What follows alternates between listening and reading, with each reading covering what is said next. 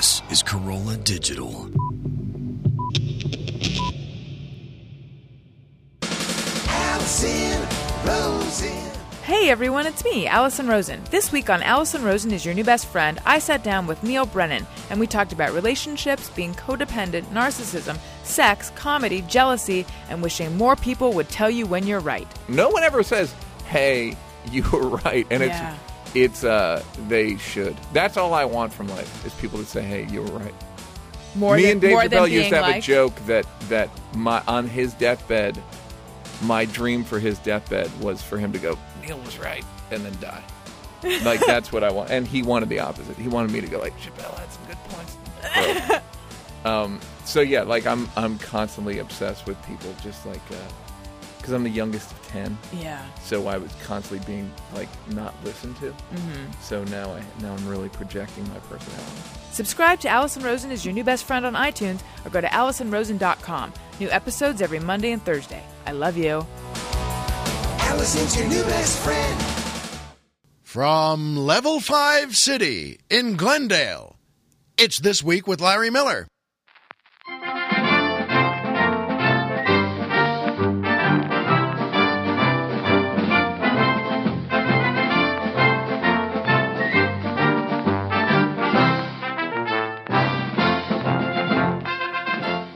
Good evening, Mr. and Mrs. America, and everyone who always wanted the Playboy channel for free.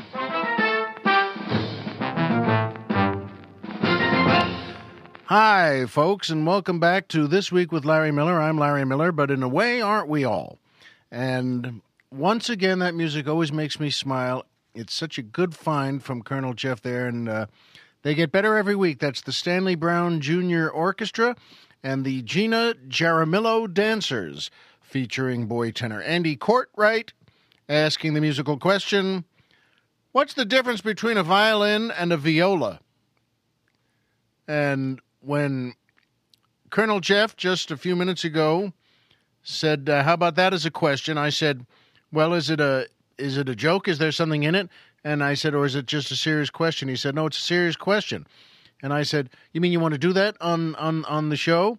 And uh, he thought so, and I thought so too. And you know what?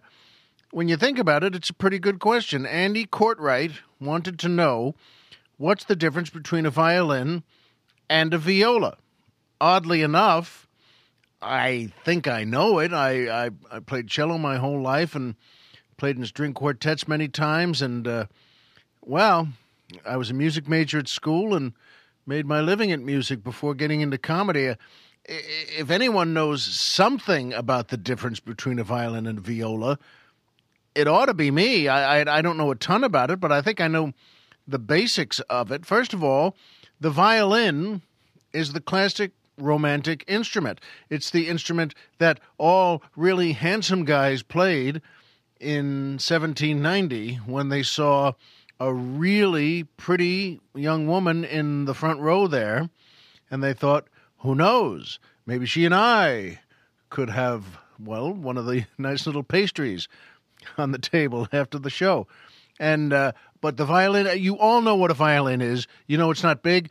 There are guys, obviously many many female violinists too. But the the thing about the violin that always got me was because it's so small, because the fingerboard is so small, because the space between the strings is so small.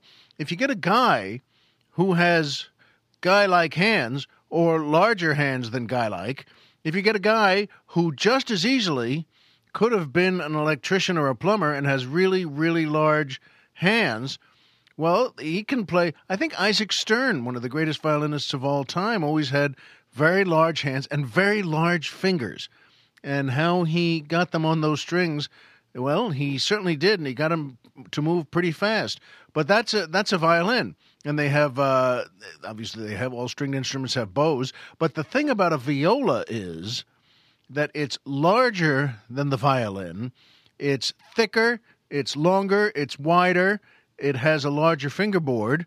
And if you know, if you if you see symphony orchestras, you can see everyone playing the violins on the left, or uh, from the performer's perspective, stage right, and then in the middle, sometimes you'll see the viola players, the viola section, and they really do look different. it's a beautiful instrument, a gorgeous instrument. In well, in a string quartet, a, gives a wonderful tone, and the strings are a different tuning. It plays to a different clef. It's called the viola clef or the treble clef, I think. And uh, a cellist like me can play on that clef too, but uh, it's not done that often. And the thing about a viola is that it's bigger, deeper, it's written differently. And Dr. Chris just said before he had a friend who specifically learned the viola and specifically wanted to play the viola and to professionally play the viola because his friend always said you get a lot more work because not that many people play the viola. And that made good sense to Colonel Jeff and me. And then I pointed out that I'll bet you a dollar that viola player has been telling that story his entire life.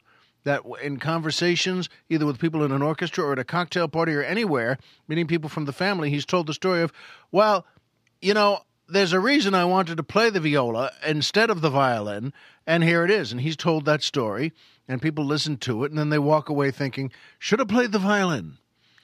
But it's a terrific instrument, the viola. It's an important instrument, and I think, I hope, for Andy Courtwright, that uh, that helps him understand the difference between a violin and a viola. And by the way, curiously, there's there's some there, there's some pattern here because Andy's last name is Courtwright, which starts with C O R T, and I thought, wow, it's sort of like the viola there because he's just one letter away from Cartwright. And how do you spend your whole life going, no, no, that's an O, it's Courtwright. So he spent his whole life saying, no, no, it's not Cartwright, it's Courtwright. But uh, Andy, I hope that helps. And if if you are if, if you that is your name Courtwright, and of course it's your name Courtwright, I would suggest if you have some uh, hobby time coming up, learn the viola, and uh, it might just be the right instrument for you. And by Amazon. That's right, Amazon. Still the greatest place in the world to buy anything you can possibly think of, with the exception, of course, of an actual Amazon. If you get one of those, remember, a tall, muscular, gorgeous, sexual woman, do nothing. If she's the one who brings your Amazon goods to your house, do nothing. Invite her in, give her an ice glass of iced tea, call us immediately here at the show, and we will come over and get the actual Amazon. Now, this is Colonel Jeff, Dr. Chris, and I who will be there. We will all come over just to make sure she's on the up and up.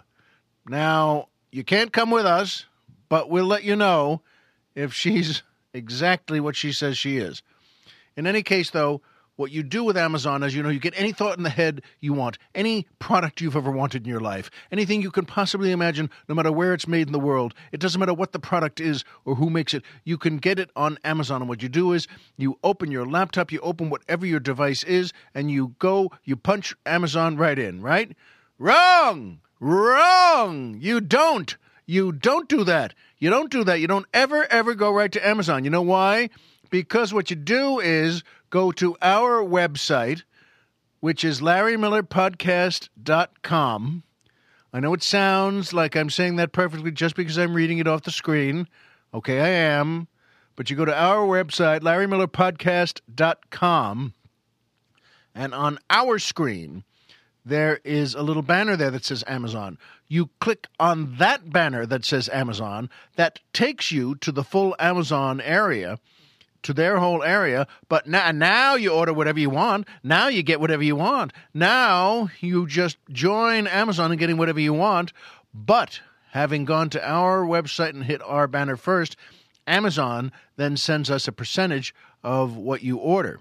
And we like that because, as we love to say here, it helps us buy paint for the walls here. We've never actually painted the walls here, but if we did, it would help us buy paint for the walls here. So uh, please do that. If you want to go to Amazon, and why wouldn't you? You can get anything in the world you've ever wanted, and you go to our website, LarryMillerPodcast.com. Oh, that still sounds like shaving a haircut two bits to me. LarryMillerPodcast.com. and you hit the Amazon banner on that, and then we get some of the dough. And everyone's just as happy.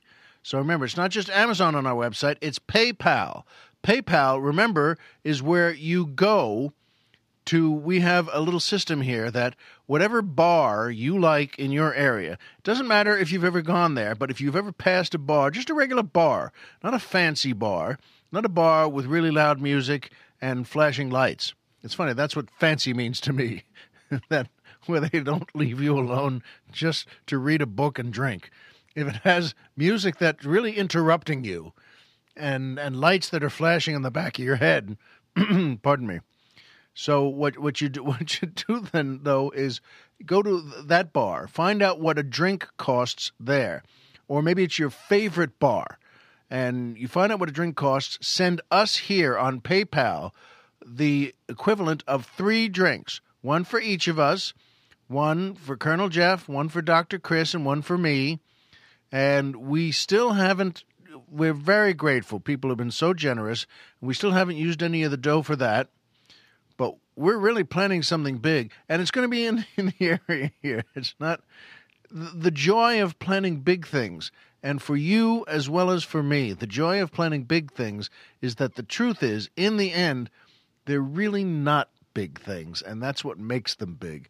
It's far more fun in all of life to do things that make you not feel small. The word small doesn't come in there, but the more regular and and the, the less fully planned, the less fancy they are.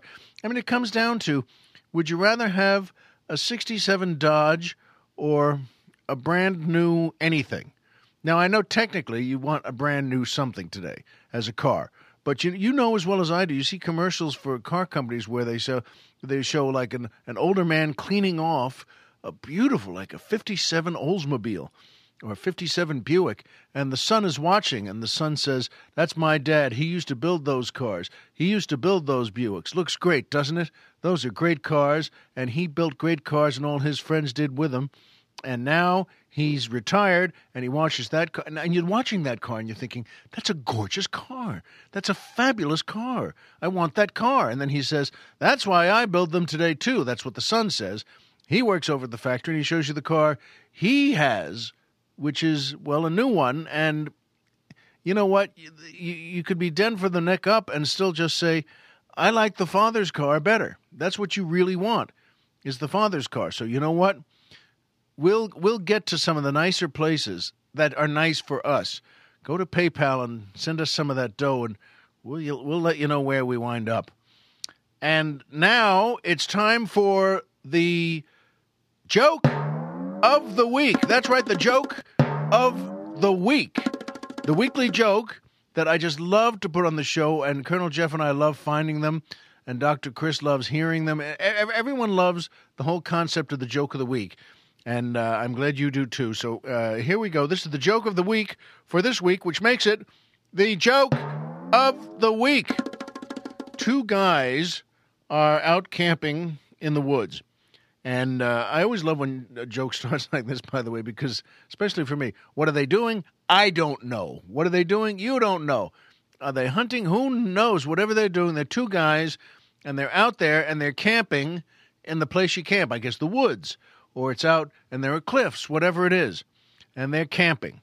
And one guy, what do you know? All of a sudden, they wake up one day and there's a bear, a big bear a big, rough, growling bear, a serious, giant bear, a no kidding around bear. Not a bear where you say, Oh, look, isn't that cute? He's a bear. A bear where you instantly say, This is death coming right into our camp right now. And the bear does that big lumbering in, and the bear then sees the two guys standing there with their coffee pot over the fireplace they built, and the bear stands up and gives that great that great bear roar and moves his head around, and no one sane would still be there. You wouldn't, and I wouldn't, and they didn't. They got up to run like mad to get away from the bear. They didn't grab anything at all. They left the tent. It's just the bear right there. And they got up, and uh, one of them just reached over quickly and grabbed his sneakers as they were running out and they start running and running and running, and the bear is running after them. because he's a bear. That's what bears do. And they're running as fast as they can. The bear is running as fast as he can, which is pretty fast. And then one of the guys takes a moment and says, Hold on a second. I, and he stops to put the sneakers on. He says, I have to put my sneakers on. And his friend says to him, Are you crazy? Are you out of your mind? Even if you get those sneakers on, if you tie them perfectly, you, you still can't outrun the bear. And he says, That's not what I need to do. I'm not going to try to outrun the bear. I just need to outrun you. Now, we all we all really like that joke here, just because first of all, it's another perfectly immoral thing. These guys are friends. They're out together. They've taken time off from their jobs and families and their pals. Who knows how often they hang out? Probably all the time. And then a bear shows up, and one is instantly willing to say, you know what? It's better if he eats you piece by piece. I'm just going to put these sneakers on and get out past you. And they, these are not the, the, the classic bears, by the way. So many horrible things happen where people think they can be friends of the bear, and they think, "Oh, the bear likes me, and I like the bear." And you know what? I'm if you're one of those folks who thinks like that, I, I well, I I think you're probably wrong because a lot of horrible things happen where the bear then just remembers, "Oh, that's right, I'm a bear," and after a week or a year of hanging out at the camp and reading magazines with you, suddenly he remembers that's right, my whole job is to skin this guy, to peel him like a grape, and then eat everything. But in any case, I like that joke. He puts the sneakers on just to say, no, I'm, I'm not going to try to outrun the bear. I'm just going to outrun you. So uh, we hope you like that and that it doesn't ever come to that. We hope that the horrible things in life for you and for me and for everyone here at the studio always come into jokes, that they're just jokes, that all you have to do is laugh at some guy trying to get those sneakers on. Which leads us neatly, as ever, into the Poetry Corner. That's right, the Poetry Corner. That's right, the corner of poetry, or as we say here, the Poetry Corner. And uh, this is uh, this is a really good one because I don't think we've ever read any Edgar Allan Poe, and uh, what a magnificent writer he is and was, and uh, he didn't live a long life. It was uh, he was from the American Romantic period. He was born in 1809 in Boston, oddly enough, and then he died uh, in 1849, which is only 40 years old and uh, he died of a bunch of different things. They wrote down on the form of, uh, well, the brain was a little swollen here, and well, he might have had this here, and well, maybe he died of things that uh, in his life he shouldn't have been doing, and maybe one of them, well, maybe one of them was alcohol. But you know what? He did so much as an essayist, as a poet, and he really moved the short story forward. He was probably one of the first American writers to dive into, figure out what a short story was and why it was different from a novel or a novella. And this is a poem that I thought was really lovely here. It's by Edgar Allan Poe and someone who had, well, a lot of unhappiness in his life, but he sure knew how to write about the things he wanted. And he sure knew something about caring about someone, and he sure knew something about women and love.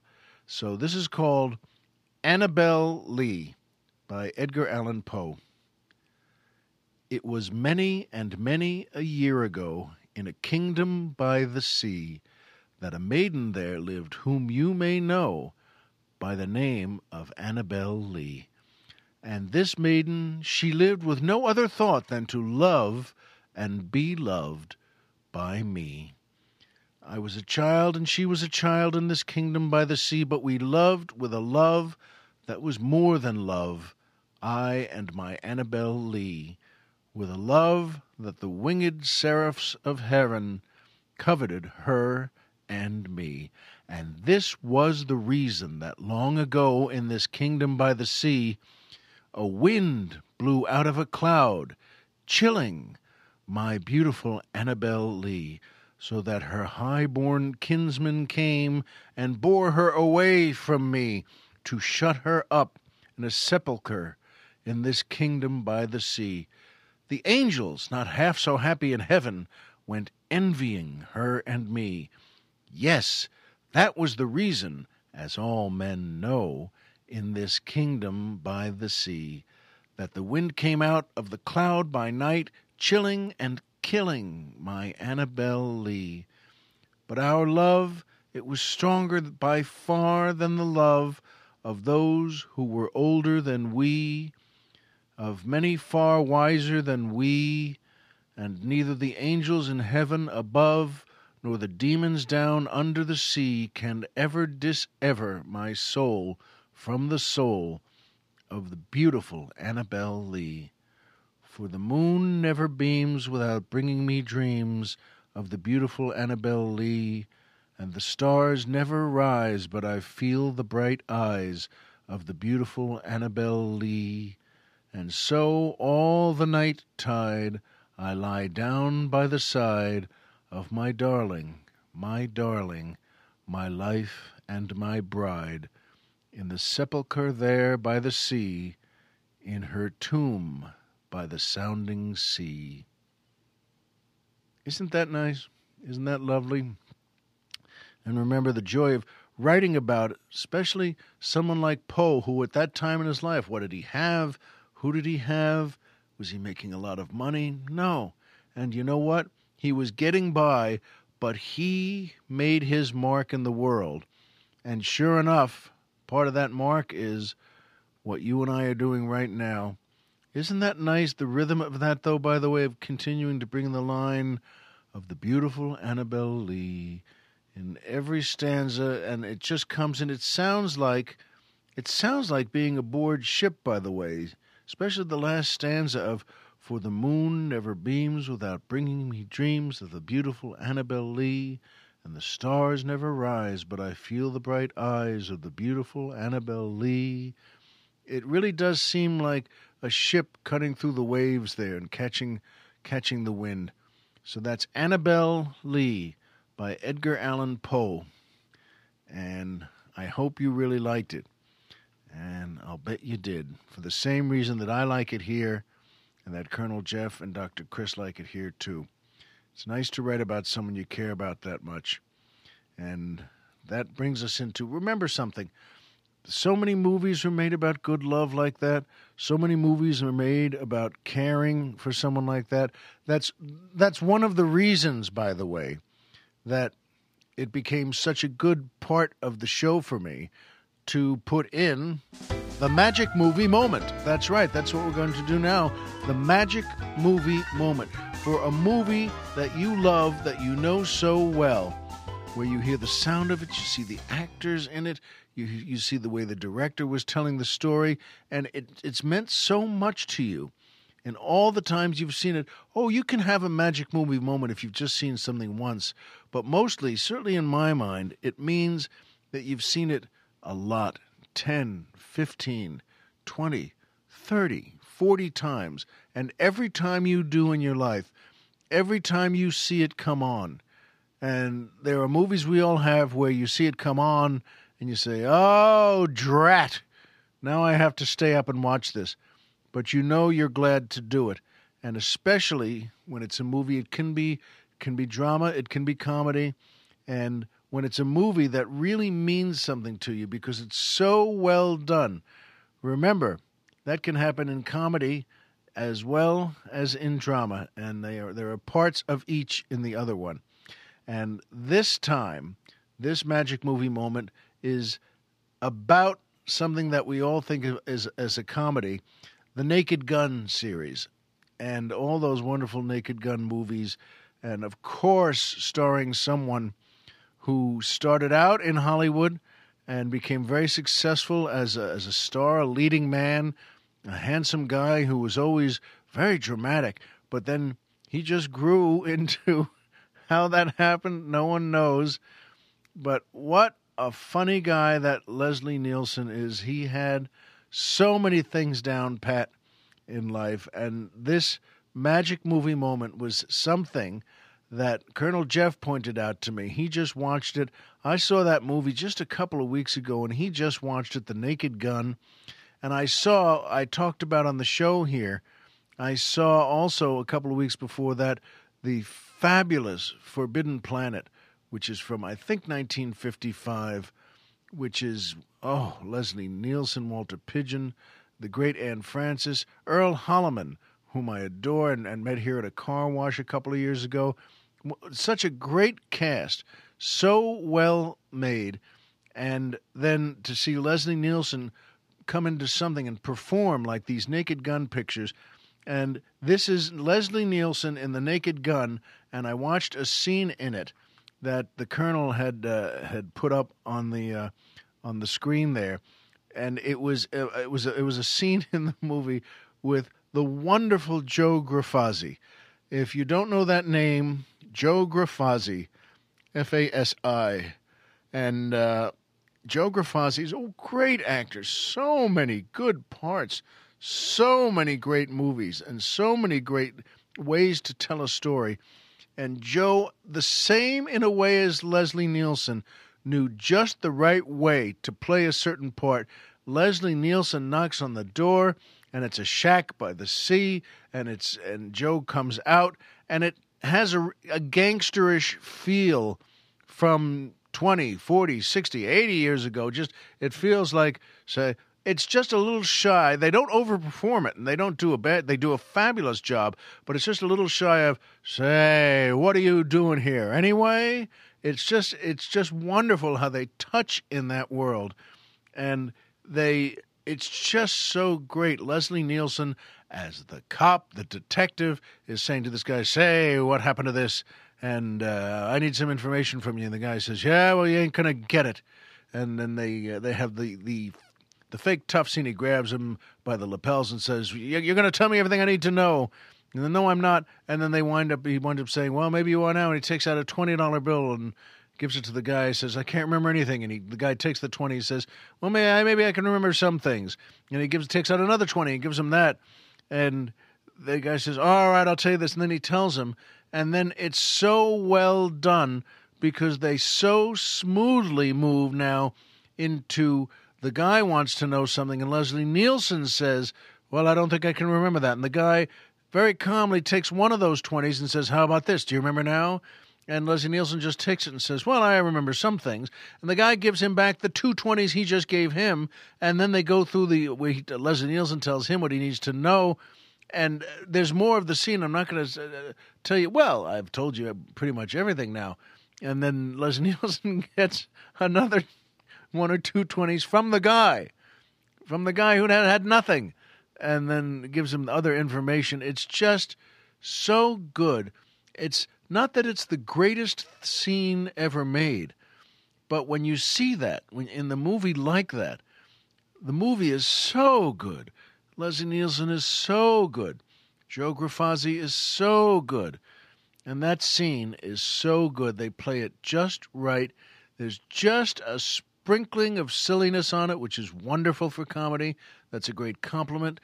And they both did a great job. It was very well directed. It's one of those things you just see a shot. It's like I think maybe one shot. They don't cut it. There are no over the shoulder shots. There are no ways to look different ways to look at the guy. It's it, it really has a nice, solid American comedy view, not unlike vaudeville. It's the com- the camera's right on these two guys.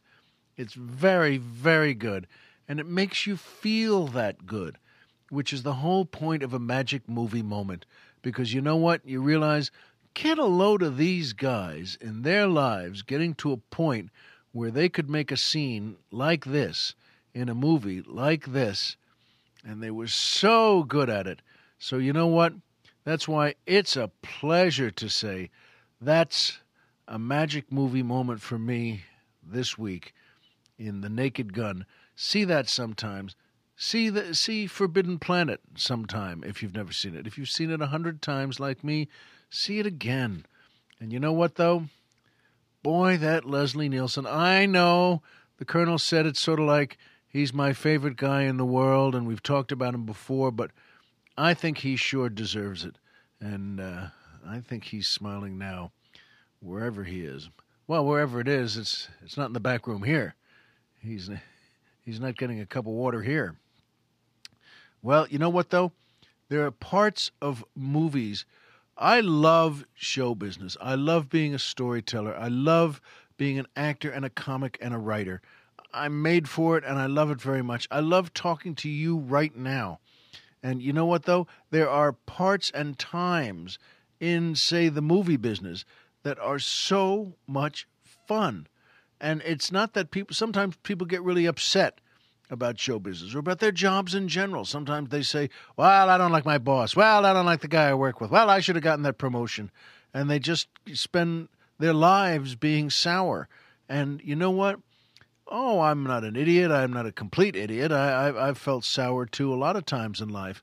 But boy, I'll tell you what, when you're in show business and you have the fun of working regularly and getting parts in things, and that's why I wanted to tell you about this one. I haven't thought about this in a long while. I've talked before about Universal, about Universal Pictures. I had an office there a long time, nine years, in a terrific company at Shady Acres, and it's a wonderful lot, Universal. And I was a writer there, and we pitched shows, and we did really well. But I was also an actor there uh, on on the Universal lot. I was in well many movies there. The Nutty Professor movies were shot there, and the Princess Bride movies were shot there. And uh, I almost said Princess Diaries. I always mix those up. But you know what? There was more than once or twice that uh, that I got to stay in a star trailer. Now there are trailers on every set, and regular trailers are just terrific. They're fine for actors, for me, for everybody. You get to stay in a trailer, and you know what though? Uh, every so often, it's happened a few times to me. Folks, well, get to like you on the set. The people who work for the movie, on the movie with you. And you get to the movie one day and they say, you know, we put you in so and so's trailer today. He's not here. And uh, they're called star trailers. Now, just to let you know, they're not fancy the way you think they might be or the way I thought they might be. It's not as if they're they're covered in red velvet and they look like a tour bus from a movie, but they're just great trailers. They're called Fifth Wheel and they and they're on the sets there. And I'll tell you what, it's not that they're fancy, but they're big, and they have the sides that pop out, and they have full kitchen and a place to eat. You full bedroom if you want to go to sleep there, and uh, many naps I've taken on those couches where you just you just put some of the wardrobe clothes down on you know on one of those pillows and and you can really hit it and they have a, full TV which with all sorts of cable channels. And the reason I'm bringing this up is because twice I was in one of these where they also got the the Playboy channel. Now, there's only one thing to say about the Playboy channel, and I think that works in the name, just saying the Playboy channel. Now, uh, it doesn't mean a ton to me to say, "Hey, look, the Playboy channel," but even as a grown up, as you know, you're married and have kids, I I went to I used to come early, even on days I wasn't working on a couple of these sets, because it was at, at Universal, and I also had an office there where I was writing, and I could get to after taking the kids to school, I could get to the set there at seven thirty or eight o'clock in the morning, just to be in the trailer and watch the Playboy channel. You could get a great meal for breakfast and sit there and just chat with some of the other guys, drivers, actors, whatever it is. It wasn't hiding anything. Everybody knew me there. And everybody who, the folks who gave me the, the trailer knew I was there. well, you, you're not working today? No, not today. I'm just here for the, the great breakfast. And then I'm going to go uh, work in the trailer. Yeah, what are you going to do? I'm going to watch the Playboy channel. That's what I'm going to do. I wouldn't think that I, I brought my computer with me. I brought the laptop. I brought all the scripts, everything I needed, all the legal pads and all the pens. But when I got in there, well, it's so relaxing to just sit in one of those big Barcalounger chairs and with a remote in your hand and turn on the TV and say, Oh, what the heck? I wonder what's on the Playboy channel. Because the pure truth is, I don't need to see a morning news show. I've been on a bunch of them. I want to be on them another thousand times. I love doing it, and I enjoy the folks and respect the folks who make them. But it's not as if I need to watch them and find out what's going on this this week. And so when I would turn the TV on, I would start by reading the paper. It was either well, they'd have three or four papers de- delivered to the guy's trailer. So you- you're sitting there with the Wall Street Journal, pretending you have to check on something, and then I said, "Well, wait a minute. Let me just turn on the Playboy channel," and I would watch that for just a minute or two because it's really eh, you know, you respect the folks who are just working, but it's just a minute or two, and that's all you really need to see, even if you haven't seen anything. But that's again what you say to yourself. It's just a minute or two, and it's not a minute or two. You watch it for an hour or two, and then you, when you, if you finally become mature enough to say, "Look, this is this is ridiculous. Let me just take all my stuff over to the office, which is only a five or ten minute walk away." and I might as well work there. Don't have to sit there. By the way, they had a TV with cable too. You could watch the Playboy channel there if you wanted to. But I didn't because I had a trailer with it in it. And that was so neat to say you're in one thing to to, to make use of a lot like that. See, that's the thing about show business. It's not that it's so fancy, but if you love it and if you're lucky enough like me, well you have an office over there where you're writing a script. And that's wonderful. Well, you have a part on the set, this stage over here, 24 or 27. And that's wonderful. And you really have a chance to be good in these things. And that's wonderful. And to get to know people, the producers and the cinematographers and everyone on the set. There was one guy I always liked, Jim Brubaker. He was uh, he was he grew and was promoted through all the ranks of movie making, and for a while, in fact, he was the the head of all production at Universal, and there are many different titles for that. But he really did well, and his name, by the way, you'll see it on fifty movies you love, really good movies produced by Jim Brubaker, and he was a real he was a real day to day, hands on producer of movies like The Right Stuff and so many things. But he was also an interesting, cool, tough guy, and I just liked him. One, I'm t- the reason I'm bringing this up is because my wife and I and the kids went to Costco one uh, weekend on a Saturday or Sunday, and we used to love Costco. I used to really think this is the greatest place in the world, and they uh, they had a display there with Ralph Lauren shirts, thick flannelly shirts that are made in a print form, really thick, and uh, they have the Ralph Lauren symbol on the pocket there. Fourteen dollars these were, fourteen dollars. That's pretty terrific for a big Ralph Lauren shirt. Fourteen dollars, and I got one of these. I said, "Honey, I got to get one of these."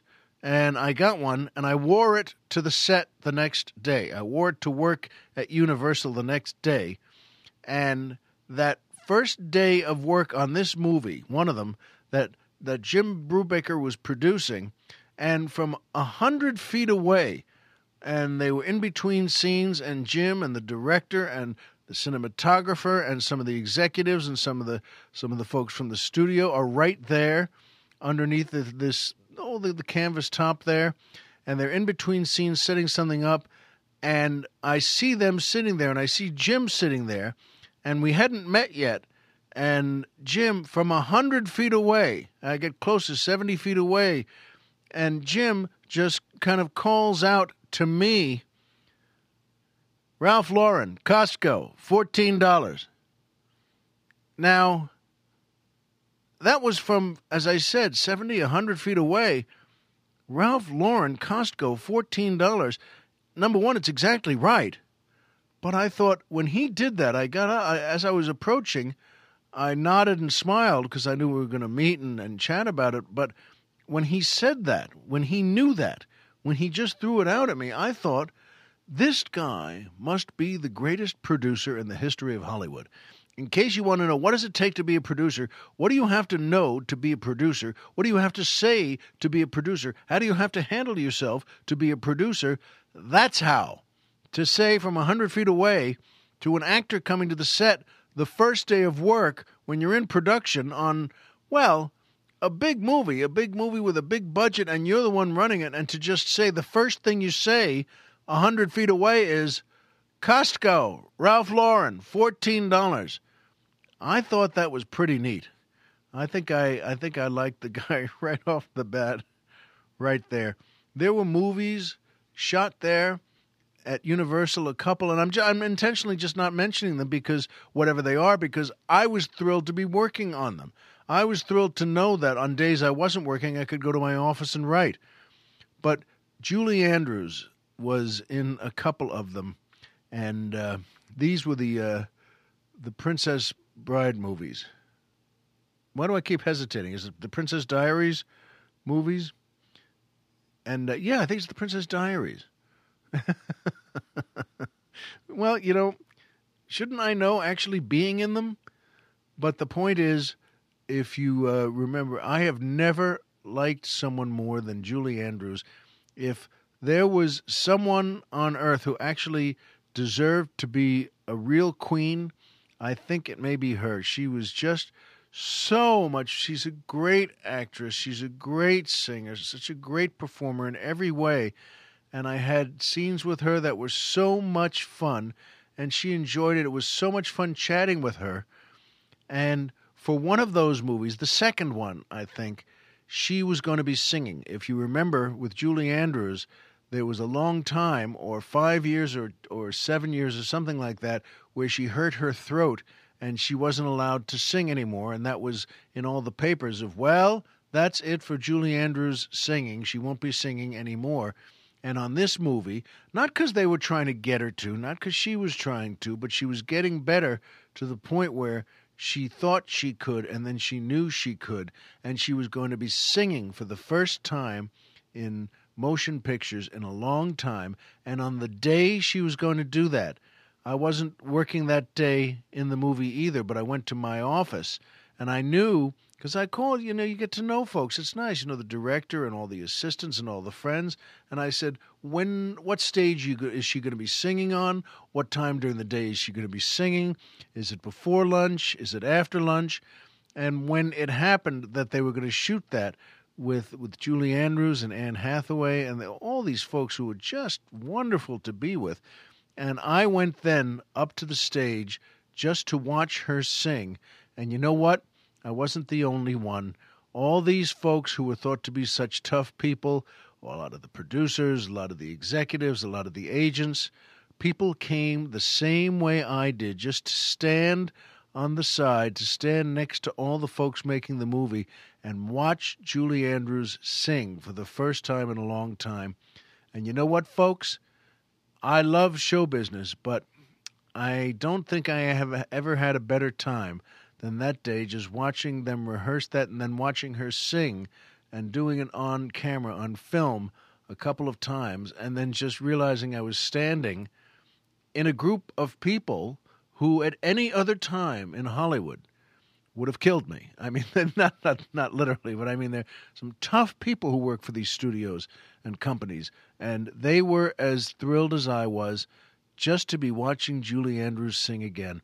And then at the end of that, as people started just, you know, laughing and congratulating each other, and they had filmed those scenes and they had gotten all the takes they wanted on them, to walk over to the people you've worked with, to the other actors, and just say, Hi, good to see you. Oh, hi, Larry, what are you doing?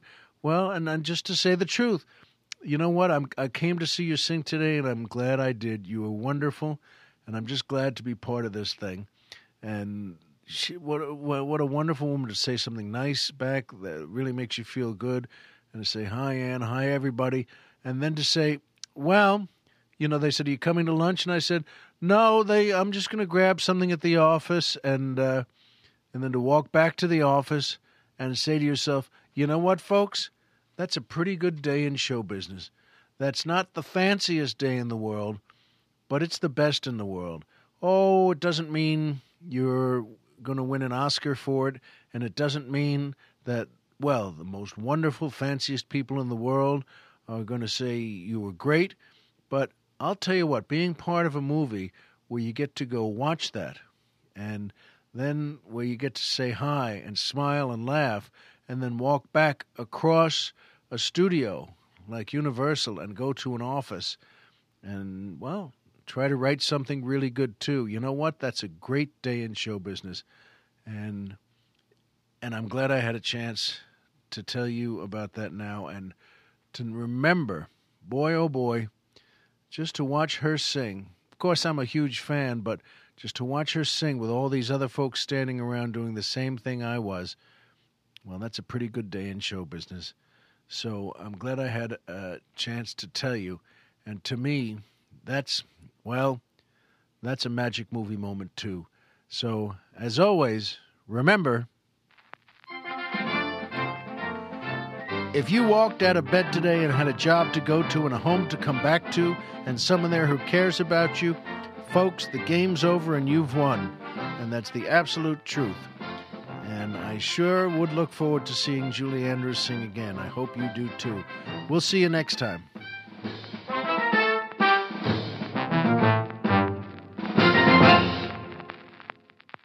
No horses were injured in the making of this show. We just scare them.